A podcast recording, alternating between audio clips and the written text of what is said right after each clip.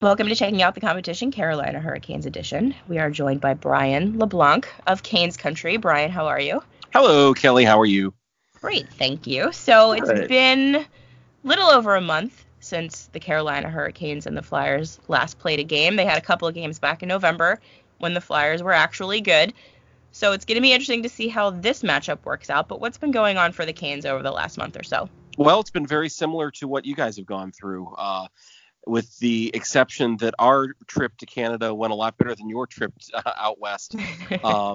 The Hurricanes had a really good road trip out to Western Canada that ended in Colorado when they came back from being down 1-0 with like 4 minutes left to win 3-1. So that was kind of the high point of the road trip on the last day of the trip. And then ever since that, it's kind of been treading water. They've had some moments where they look like they've been trying to turn the corner. And then they've had some real clunkers like the game on Sunday against the Lightning where they just never got out of first gear.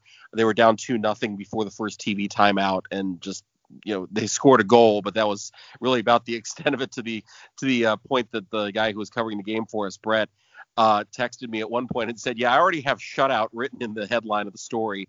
And this was at the second intermission. So just to kind of give you an idea of how well things were going on Sunday.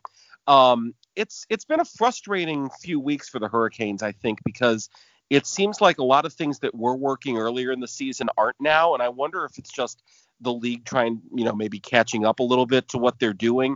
Mm-hmm. And so now it's just kind of, you know, the chess game that goes on every year where, you know, someone figures you out. So you have to put a new wrinkle in to, you know, to keep everyone on their toes.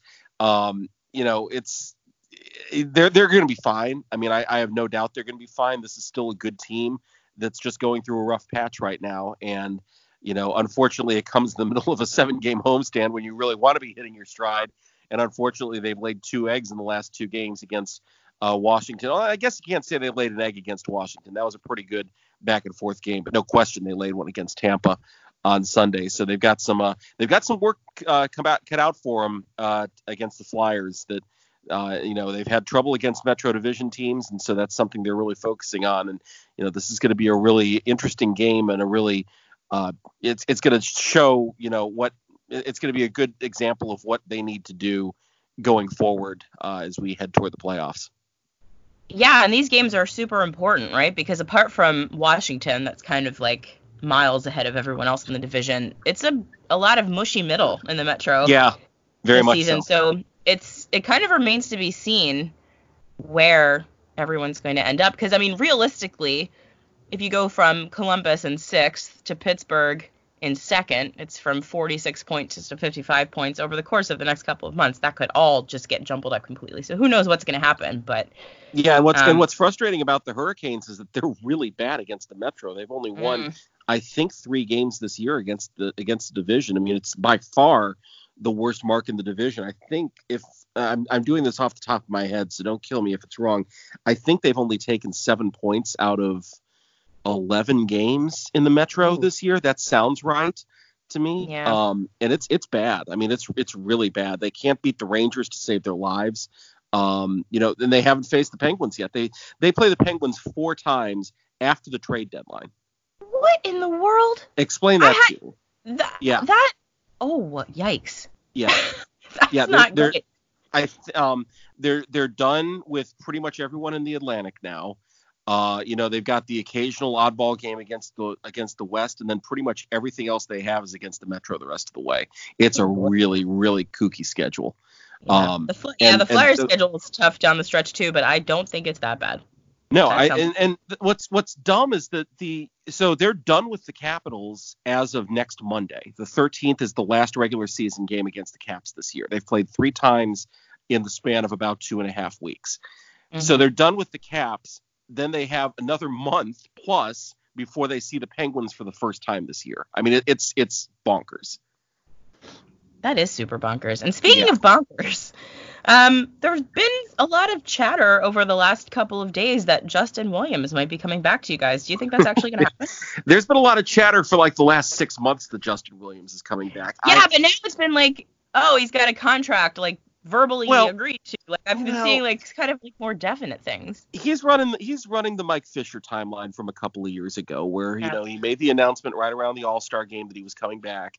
Give him a couple weeks to get back in the groove of practice, and then go from there. And he basically functions as a trade deadline pickup. I think that's where they're going with Williams.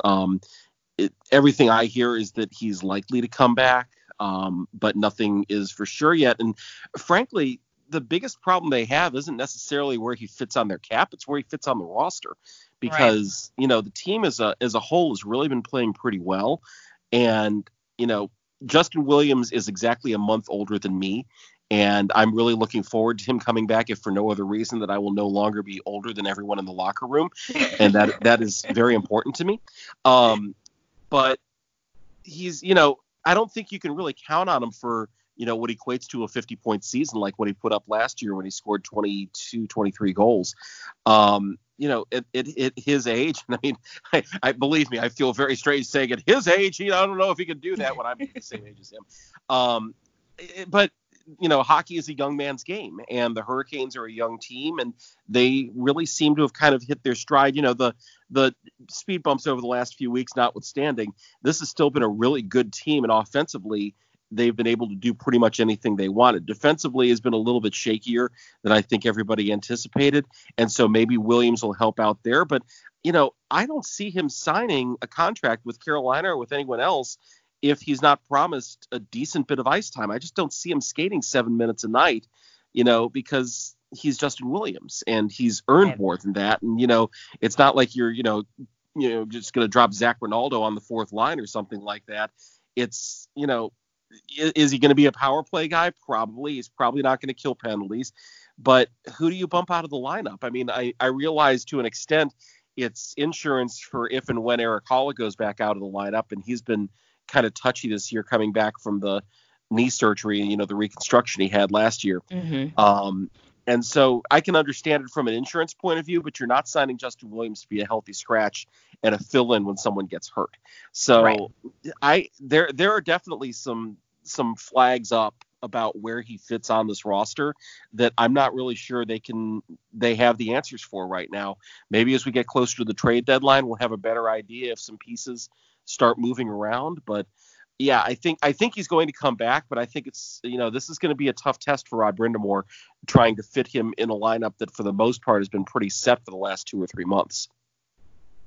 So you brought up how offensively talented the Hurricanes are. And I think that's when I think of the Hurricanes, that's kind of what I think of over the last couple of seasons, is just how many fun guys to watch there are on this team.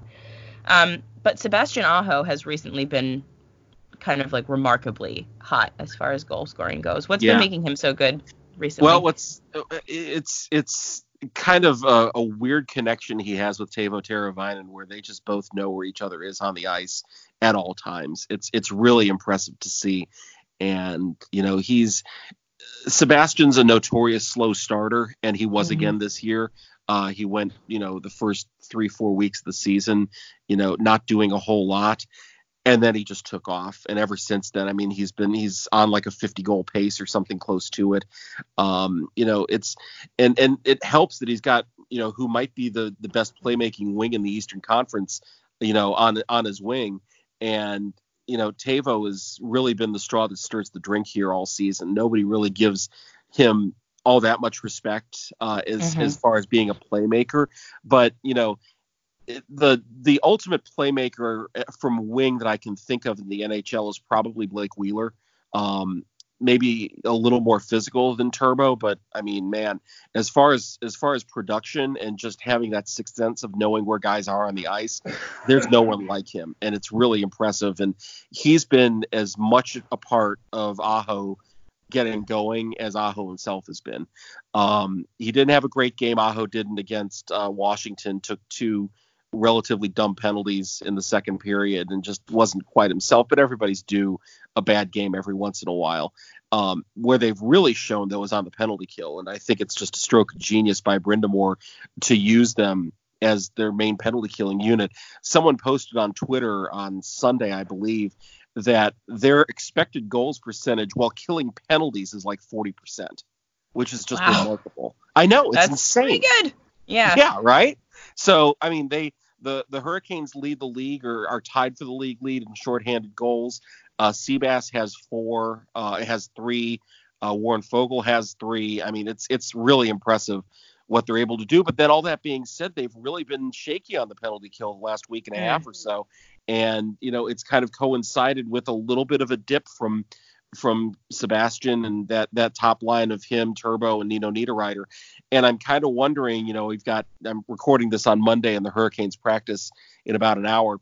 And I'm wondering if Roddy might shake up the lines a little bit. He started to do that against Tampa on Sunday, and after a couple of shifts realized that it wasn't getting any better. He said, in fact, it was getting worse. And so he went right back to the original pairings. But I kind of think that he might be wondering if it's time to shake things up. Roddy's a real patient guy with the lineup and not tinkering too much. But I kind of wonder if we might see, you know, maybe we'll see someone like Ryan Dzingel up on that line, who's, you know, been pretty good and does a lot of the same things as Niederreiter, as, you know, drives to the net, gets himself in good places, you know, puts himself in good spots to receive passes. That might be a good fit. I don't know. We'll see where it's coming, but you know, Aho has absolutely earned that contract, you know, that he signed originally with Montreal, but was, you know, according to him, a negotiating ploy just to get it over with the Hurricanes and get back to business. And so far, so good. Yeah. Yeah, that offer sheet was kind of hilarious. It was kind of like, please match this immediately. I've made it as easy as possible for you to do so. Thank you very much. Oh, yeah. So I'm going to ask you in a couple of minutes here about someone who's underrated that you think we should keep an eye on, but one of the guys that I think that you don't hear a lot about, but that was brought up the last time I did one of these for a Hurricanes game and who I have read a bit about here, kind of just like ahead of this little chat of ours. Lucas Wallmark and the fourth line seems to be performing pretty well for you guys. Why do the Flyers and us, Flyers fans, need to worry about this fourth line? Well, the Hurricanes have never really employed a fourth line in the traditional sense of, you know, guys that'll get 6 minutes a night will go out there looking for a fight every night. That's, you know, that's never really been the Hurricanes' MO. Really, when they've been successful on the fourth line, they've had guys that are, you know, physical along the boards but not out of their minds, that have a little bit of an offensive scoring touch, and, you know, can get themselves into good places on the ice to make things happen. And Wallmark, to his credit, is one of the nicest guys in the locker room. I mean, he never, it's rare he doesn't have a smile on his face. But he's also just kind of that stereotypical Hurricanes bottom six guy. It's probably a little unfair to him, honestly, that he's stuck on the fourth line. But there's nowhere else really to put him. When Hall has been out, he's moved up seamlessly onto the third line, usually with Martin Aitchis and Ryan Dzingel. He plays on the power play. He was on the power play for a while when Hall was out, and now that Hall is back, he's still kept his spot. So it shows you that Rod and that Jeff Daniels, the assistant that runs the power play, have really got a lot of trust in Lucas. And, you know, he had this run where he had, I think, a 6 or 7 game point streak that came to an end against Washington last weekend. But he's a really, it's probably not fair to say he's a dangerous scorer. He's a real opportunistic scorer, and he, you know, probably deserves more credit than he's given. And, you know, that fourth line with Jordan Martinook, who has no problem throwing the body around, and Brock McGinn, ditto, has really been effective, and it gives Lucas a lot of chances to, you know, I don't think he's ever going to really be a scorer, but I mean, he's a stereotypical bottom six guy. And I think that the Hurricanes really have utilized him well, despite the fact that he may not get as much ice time as maybe he deserves. I mean, it's a good problem to have, right? You have too many good players, and you can't get them all a lot of minutes. But see, this is where you go back. This is where you go back to the Williams question. I mean, everybody right down to the fourth line is playing well, so you don't want to tinker with it. So, you know, that's why there's a little bit of hesitation, I think, around that, because guys like Wallmark have played so well in the minutes they've been given and probably deserve more than they're getting. You don't want to really cut those even more by bringing somebody else in. There's a real balancing act that's going to have to go on. So who would you say is someone that we might not have on our radar that we should keep an eye out for in this game? Well, I kind of gave it away a little while ago, but Teuvo Teräväinen's probably the first guy that comes to mind. He's the Hurricanes nominee to the last man in. Actually, the second straight year he's been the Hurricanes nominee for the last man in to the All-Star game roster. And by absolutely deserves it, as far as I'm concerned. I mean, nobody really pays much attention to him just because he's so under the radar good. But his sixth sense with Sebastian is just incredible. And he does these little things that are so effective, little poke checks and, little stick taps and such, nothing that's really going to show up on a highlight reel, but it's the kind of thing that springs you on a 2-on-1 going the other way. I mean, he's effective at both ends. He's obviously very trusted. And people don't realize, I don't think, how good he is. And, oh, by the way, he's signed for $5.5 million for the next 5 years. So, the Hurricanes have a real bargain on their hands with him. And I don't think, partly because of that salary, but partly because of where he plays and the spotlight being brighter on the Ahos and the Andrei Svechnikovs of the world, he doesn't get the recognition that he probably deserves. And he absolutely deserves much more than he gets. Yeah, when you're at practice today, could you kind of, put a word in to Svechnikov that, if the Canes are going to score on us, we'd like to see a lacrosse goal? We can try that, although the Lightning shut that down. He tried it again yesterday, and Braden Coburn was having none of it.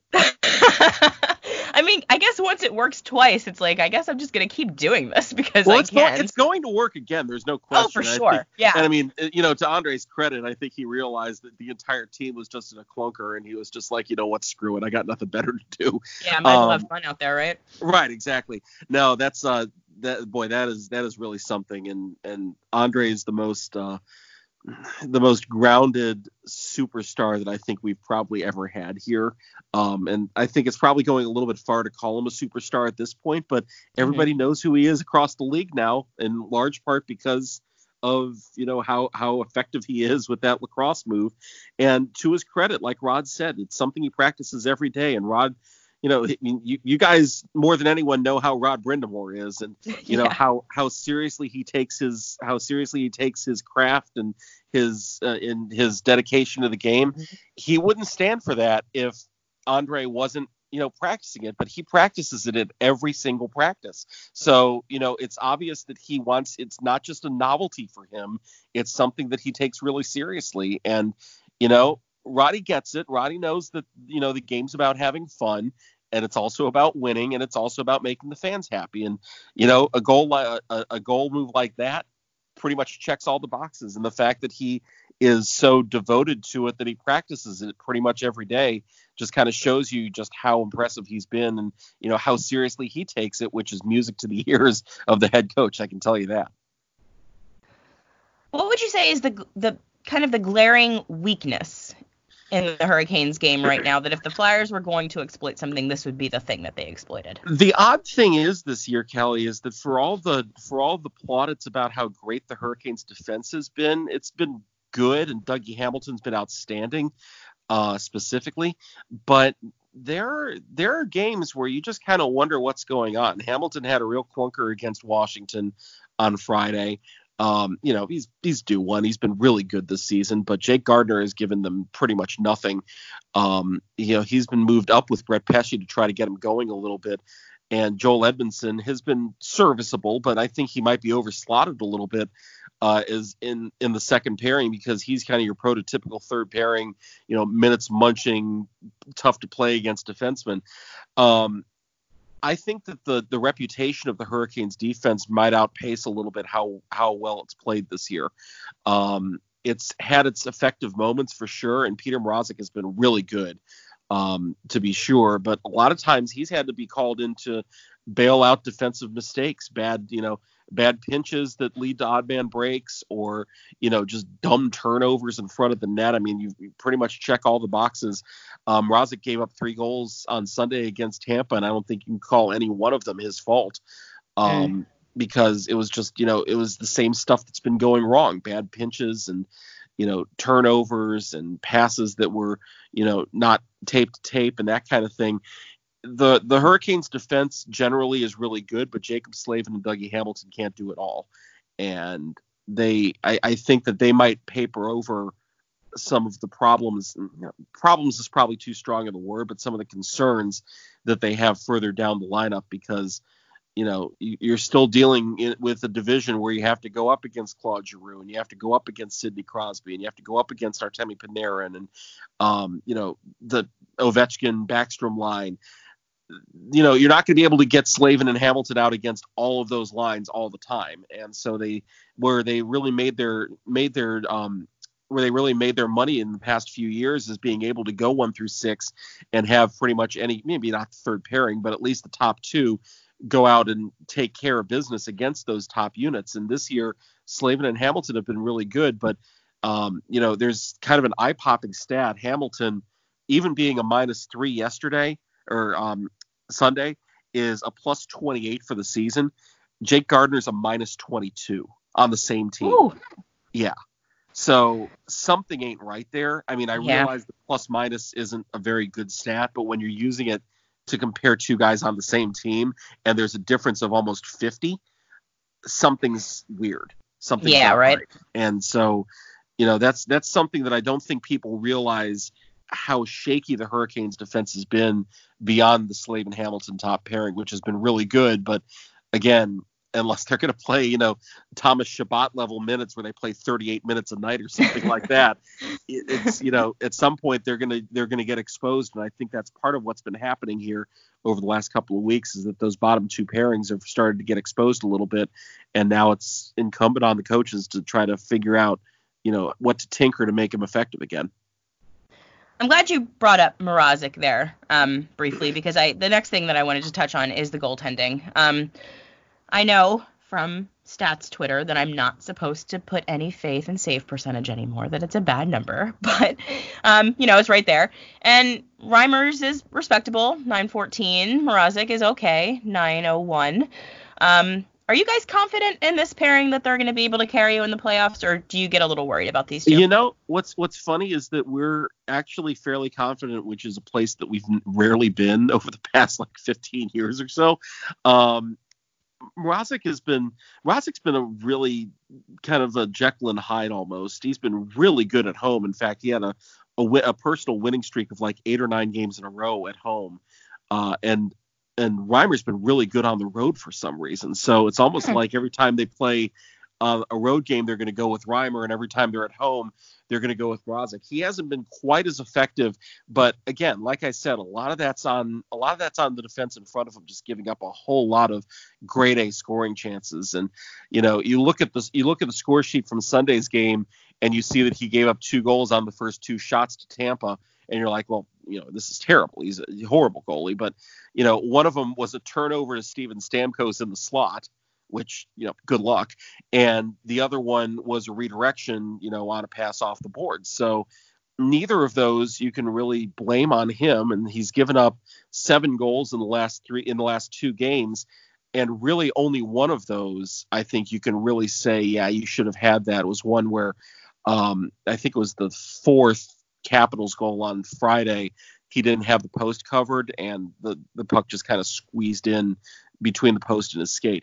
You know, you want to stop something like that, but you know, when you're talking about just bad defensive coverage in front of him, he can only do so much. And the guys definitely are comfortable playing in front of either of the goalies. They've both had really good moments. Reimer really went on a heater about a month ago where he just was unstoppable. And I think he's been a lot better than a lot of people thought he would be coming into the season. So, yeah, I mean, we're confident in the point that we got to the Eastern Conference final last year with Mrazek and Curtis McElhinney. And Reimer's been pretty much about what you got from McElhinney, maybe a little bit worse, but not, you know, we're talking margin of error type things. And Mrazek has been fine. I don't think there's any real problems, you know, with how he's played. I think if he had a defense that was a little bit more with it in front of him, that his numbers would be better. But, you know, he was hovering right around that 900 mark last year, and they made it to the third round of the playoffs. I don't really think anybody is all that concerned about it right now. Of the possible things that need to be fixed at the deadline, that is by far the lowest priority, I think.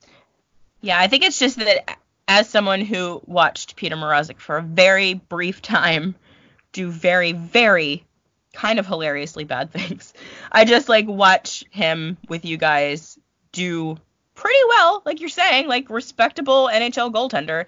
And I just like worry that at some point he's going to again forget how to turn left in his crease and just completely blow it for the Hurricanes. But no, hopefully not. That's a totally fair criticism. And, you know, to be honest, we might be overrating just league average goaltending here because we haven't had league average goaltending here in a very long time. Right. Until last year. So, you know, it's all about your perspective on it. But as far as I'm concerned, you know, could he be a little bit better? Sure. You know, but you're kind of picking nits a little bit. I don't think he's the problem for sure, and I don't think he's been a problem. And you know, the guys love him. They love playing in front of him for sure, and that goes a long way to help. Excellent. So the final thing I'm going to ask you to give me is a prediction for the final score in this game. Shot in the dark. Okay. 5-3 Hurricanes. I think they get off the schneid. Okay. So I'm kind of hoping that the Flyers get off the schneid because they are no longer on the western part of the country. Not home yet, so that kind of doesn't completely solve the problem because they can't really win on the road anywhere. It's just extra bad out west.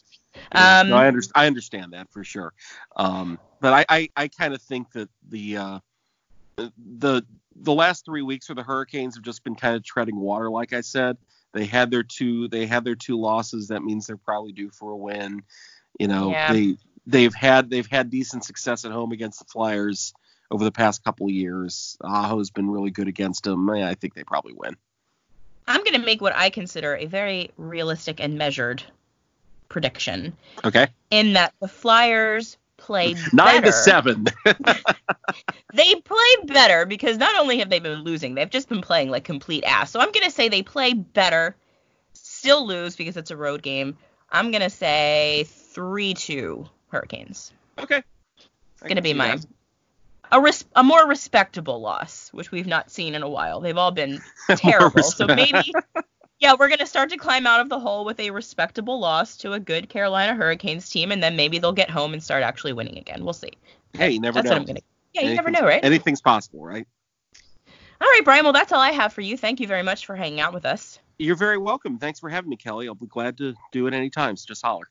Excellent. You can find Brian at Canes Country if you want to learn a little bit about the Carolina Hurricanes. Head on over there. Check them out. They do some good stuff. Brian, thanks again. Enjoy the game. You got it. Thanks, Kelly. Right. Take care.